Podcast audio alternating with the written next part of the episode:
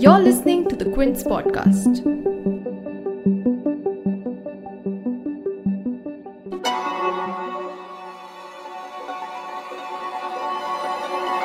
आप कहाँ थे जब Where were you when? आप कहाँ थे जब Where were you when? आप कहाँ थे जब Where were you on 6 December 1992 when the Babri Masjid was demolished in Ayodhya?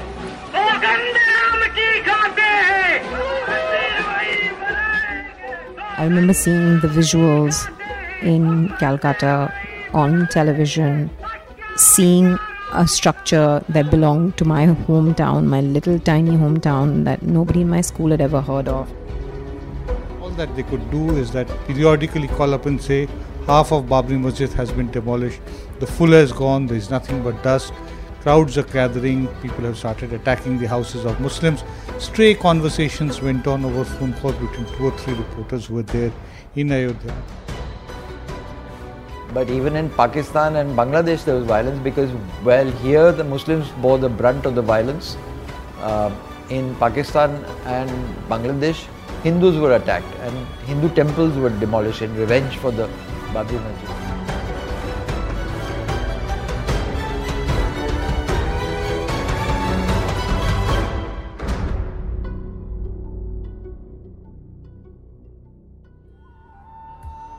Ayodhya, a small temple town in Uttar Pradesh, is loaded with medieval history and Hindu mythology. There are little skirmishes here and there, but nothing big enough to be a national issue until the events in the run up to the 6th of December 1992 and the demolition of the mosque itself that set India in a different political course altogether. I'm Shorbori, and you're listening to Where When, a podcast series where we revisit moments that changed India for the better or for worse, but through personal narratives of anyone and everyone who has a connection to that chapter of history.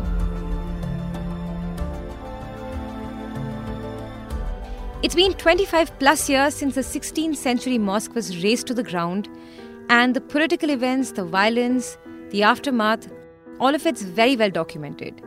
So, for this episode, I decided to ask journalists and a filmmaker to recall what they remember of that day. For Delhi based senior journalist Pragya Tiwari, Ayodhya was a hometown.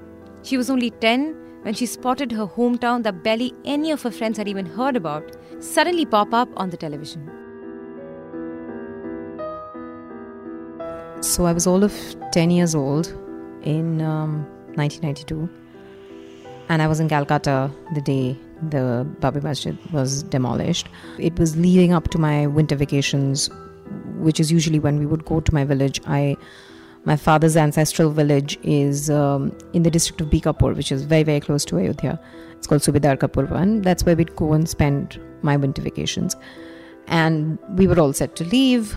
In fact, that year we were going to take um, an early leave from school and go in because there was a puja that was supposed to happen in my village. And I remember seeing the visuals in Calcutta on television completely not being able to make sense of what was happening. Um, there was a very strange, misplaced pride about seeing a structure that belonged to my hometown, my little tiny hometown that nobody in my school had ever heard of. There was this completely misplaced pride, of being like, oh, look, this is my hometown. Oh my God, I know this lane, and you know, so on and so forth. But there was also this complete horror. It wasn't sadness it wasn't obviously there wasn't any jubilance or happiness it was just this horror that who are these people and why are they breaking something so central to my hometown down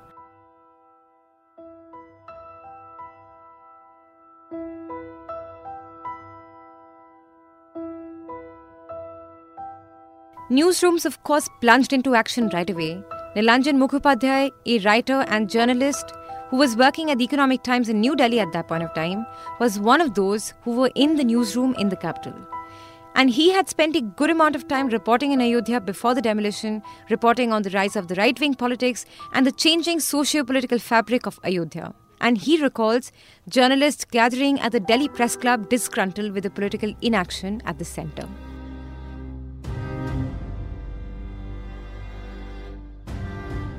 I used to work for the Economic Times at that point, and I was in the newsroom of Economic Times coordinating the developments as they were. Mind you, that was the time when there was actually no internet, there was also no live television, so everything was basically dependent on whatever little trunk calls that we could make or speak to various people on phone calls. Decision was a correct one because all that they could do is that periodically call up and say half of Babri Masjid has been demolished, the full has gone, there is nothing but dust, crowds are gathering, people have started attacking the houses of Muslims. Stray conversations went on over phone calls between two or three reporters who were there in Ayodhya. So there were all kinds of uh, political sentiments in uh, the capital. Once news started coming that uh, the Babri Masjid was being attacked. Initially, we just heard that it had been attacked by the Kar Sevaks, and then started getting information bit by bit that the first dome had come down, then the second dome had come down, and then finally the entire Babri Masjid had been demolished. I remember that some of us, you know, about maybe 100, 200 people, just spontaneously gathered outside the Press Club of India, which is right next to Rail Bhavan and Parliament House. And there was a procession. It's very uh, you know we took out a procession. We were very angry. We were very disturbed. We felt that uh, the kind of india that we had imagined that this country would be had come to uh, come to an end i don't even really remember that where exactly did we go where did what did we say but all i can say that there was collective sadness and sorrow all around and tremendous amount of anger anger at the bjp anger at the sangh parivar and also most importantly, anger at the Congress government and the Prime Minister, Mr. P.V. Narasimha Rao, for doing nothing to prevent the demolition of the Babri Masjid.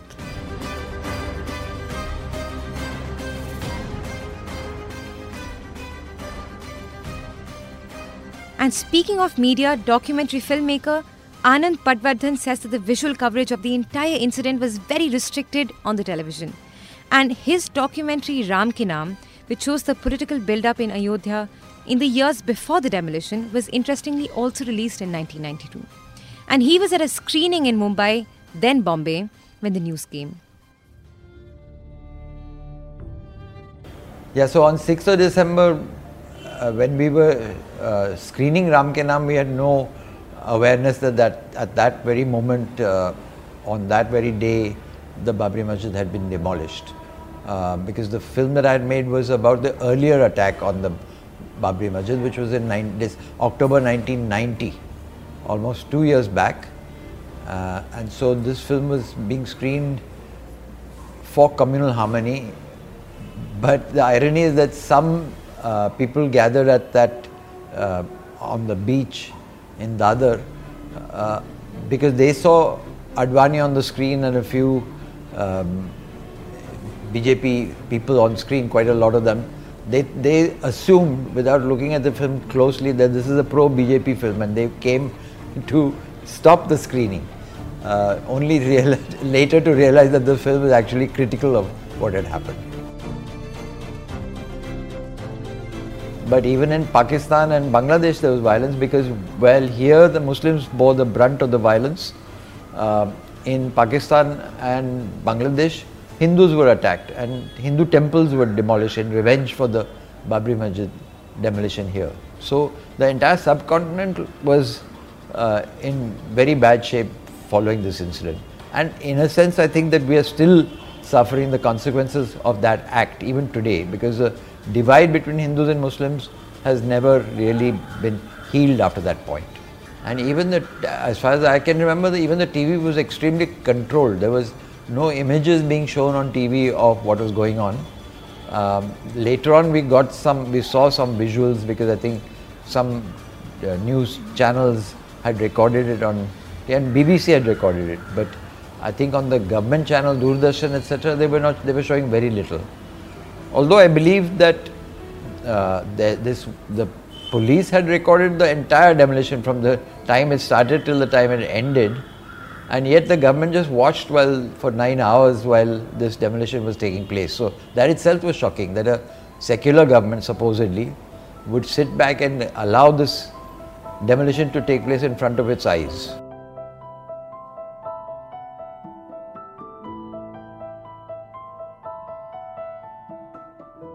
The 2019 Supreme Court verdict finally wrapped up the long legal dispute around the ownership of the Babri Masjid complex and paved the way for a temple to be built.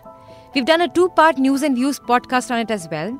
The first part is on the entire history of Babri Masjid that led to the very moment of its demolition, and the second part is on the key arguments that decided the verdict.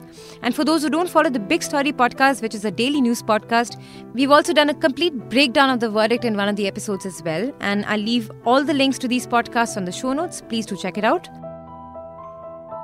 But it's not just the Babri Masjid alone that fell on 6 December 1992. Certainly, that's what got all the coverage. But the rubble fell on smaller temples as well, all of which had a little bit of Ram in them. Temples that stood huddled around the mosque, collateral damage in a larger event. Ayodhya was never the same when Pragya Tiwari went back home after the demolition. We went back, I think, shortly after the demolition, sometime in January, before my holidays got over.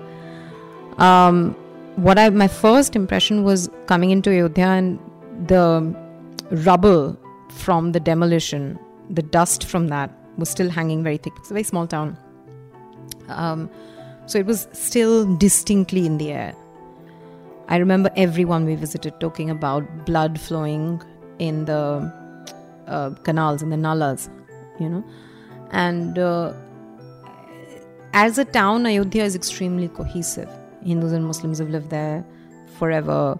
I don't want to obviously paint some kind of idyllic picture of perfect communal harmony, but at the same time, it, within the town, there were no real divisions or you know chasms between Hindus and Muslims. A lot of Muslims had shops that sold temple wear they made khanaus, they made um, clothes. They continue to actually make clothes for the mahants of the various temples. Everyone knew everyone. It's a very tiny little town. The entire co- compound of the Babri Masjid also had um, several temples that were really, really close to my heart. So as a kid, my favorite temple there used to be Sita Ki Rasoi. And when I say my favorite temple, I mean, you know, as a child, it's just where you like to go because it was this tiny little kitchen. It was a kitchen that was worshipped, which was said to be Ma Sita's um, kitchen. And it was just, you know, to a kid who played with kitchen sets, it was just, was really cute little thing that I really liked. And the walls of the masjid actually fell on that, so it was completely demolished. Uh, there was Sumitra Bhavan, there was Ram Chabutra. These were these tiny little, very cute temples around it, and uh, most of them were damaged in the in the because the wreckage fell on it or since 1992 that ayodhya has practically been under siege.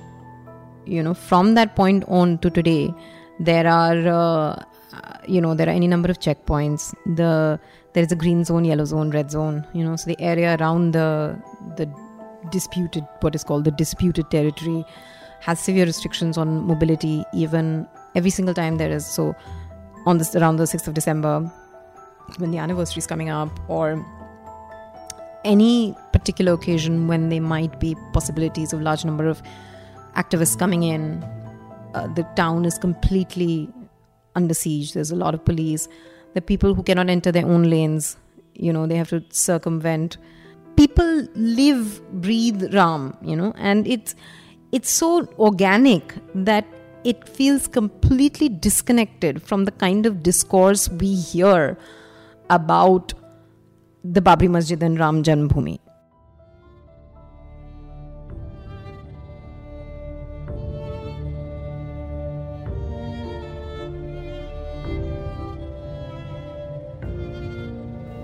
How does a small temple town become the hotbed of politics? Certainly not in a day.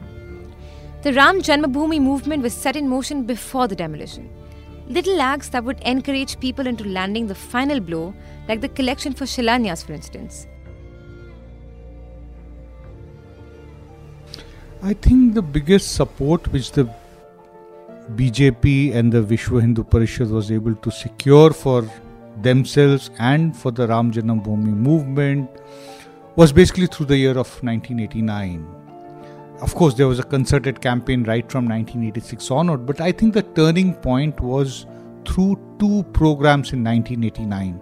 The first program was in 19 in, in 89 in the month of August when they started a program called Ram Shila Pujan Yatra.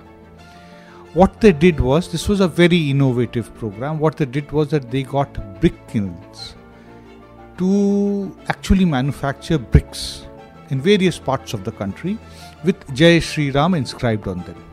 Then they took out these bricks and from various villages and colonies of towns and cities, they would take them out in processions and they would hold various uh, you know pujas ask people to come out and offer dakshina or offer some make some offering.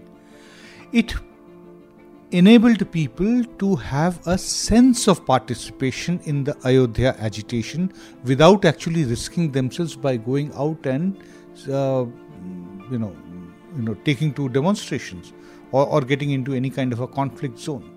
So, from the comforts of their house or of the colony, they could just step out and take darshan, participate, go and offer 10 rupees, and feel that they also have done something for which is a good cause. I've tried to go back to the memories of my childhood, of the first appearance of Kar Sevaks, of feeling that sense of excitement, of um, them handing out free stickers um, that said Ram Lalla hum aayenge, mandir yahi banayenge and um, putting them all over my car, and my dad kind of scraping it off the car. Um, but I just didn't know why colorful stickers were not going to be on my car. The first appearances of um, audio cassettes that came up in these tiny little shops that used to sell templeware and plastic toys and so on and so forth. And then, even after, you know, when Kar Seva started, uh, the first round of firing that happened there, after that, these booklets appearing everywhere uh, talking about you know a certain kind of propaganda being on one side of the saryu and listening to very provocative speeches being made in the other side of saryu and just not really understanding that would all what it would all lead up to A movement of this magnitude couldn't possibly be taking shape without a few sympathizers in the right places.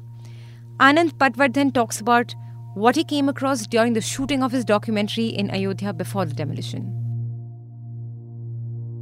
See, when I went to Ayodhya the, in 1990 October, it was firstly very difficult to even get into Ayodhya, and we found I found that uh, even though Mulayam Singh had said कि parinda par nahi karega, that means that not even a bird could fly over the security arrangement that they made to protect the Babri Mosque uh, we found that car sevaks had arrived in the middle of the night from all over the country. I mean, people, because uh, if you remember earlier, L.K. Advani's Rath Yatra had been stopped in Bihar. Lalu Prasad had arrested him, and so we thought that the main steam of the movement for demolition of Babri Masjid has now been um, reduced. But still, people arrived in Ayodhya on, on 30th October, and um, it was hundreds of thousands of people. And then I actually saw and even filmed with my camera that the police were arresting people, putting them in buses, and then a little, a few yards away, they were releasing them. They would get out of the buses and come back and join the protests again. And because, and in fact, the slogan that they gave, Vishwa Hindu Parishad, etc., uh, one of their slogans was Hindu Hindu Bhai Bhai, बीच में वर्दी कहाँ से आई I'll, I'll tell you a shocking thing that happened to me because a few, just not very long after the demolition, I had, uh, from time to time in those days, I used to be invited by the IAS Academy in, in Mussoorie to show my films and talk to the probationers, the IAS people, sometimes the IPS people who were being trained in Mussoorie. And earlier, because uh, they showed some of my earlier films and we had good rapport and uh, but when we show, when this time after the demolition of Babri Masjid, I was told by some of the cadre there that December 6 had been celebrated in the IS Academy as a uh, Diwali day. And there were patakas and there were fireworks that went off. Some people did that. Of course, this wouldn't remain an isolated moment in India. It triggered violence against both Hindus and Muslims, not just in India but the entire subcontinent. And it sparked rumors to add to the mass hysteria as well. But most importantly, it brought about an entire demographic shift and widened the fissures between the Hindus and the Muslims that haven't filled up yet.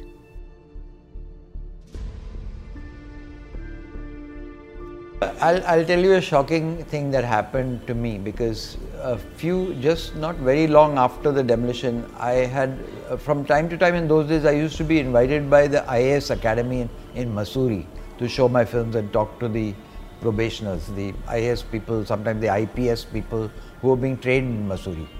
And earlier, because uh, they showed some of my earlier films and we had good rapport and uh, but when we show, when this time after the demolition of Babri Masjid, I was told by some of the cadre there that December 6 had been celebrated in the IS Academy as a uh, Diwali day.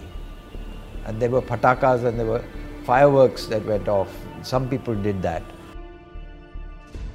We have to understand that uh, at the time when the Babri Masjid agitation started, we still had a large number of Muslim neighbors compared to today's times. There is a greater amount of ghettoization in India today. You find fewer Muslims staying um, in colonies where the Hindus dominate. There has been, since in the last three decades, there has been an increased tendency of Muslims going and flocking together for various reasons. They feel more secure, they do not get land, uh, they do not get houses on rent in colonies which are dominated by Hindus. So there has been a clear othering of the Muslims in India, and this has happened primarily because of the Ayodhya agitation. most of us actually know about Ayodhya from the dispute. You know, like a, this town probably has much much more to it than just these temples and than just the dispute. Can you paint a picture of this place in your mind? You know, keeping aside all the dispute, if that didn't have to exist. Oh yes, absolutely. You know, it's very interesting. Ayodhya um, has a very very interesting history. Um, my childhood, when I what my memories are of that town is seeing pilgrims from um, different faiths on the. It used to be a pilgrim town, but very sort of quiet. No you know, it wasn't like a bunker town that it is now with like police here and police there and asking you where you're going. And so it was just, you could run free. But it was a very big Buddhist center of pilgrimage. There used to be this beautiful little dargah where people used to believe that uh, Noah's remains are kept. I don't know what the veracity of that was. Um, I don't want to insult any faith by saying that seems unlikely historically, but the belief went that Noah's remains are in that little uh, dargah and it was very very sacred to both again hindus and muslims. Like dargahs are people of all faiths used to go there. There were tons of other small temples with all, each of them having their own little myth. There were mosques. And i think it was just a you felt that sense of being in a sacred city without a conflict you know where um, the Saryu, which is the river that flows through it, felt like it was sacred to so many you know you could see somebody doing vazu on the saryu you could see people praying on the saryu uh, doing surya arti then there was a saryu mother temple which was also very very important. It was just this beautiful little town with tons and tons of um, faiths and you know parables and myths and stories that coexisted very seamlessly and very harmoniously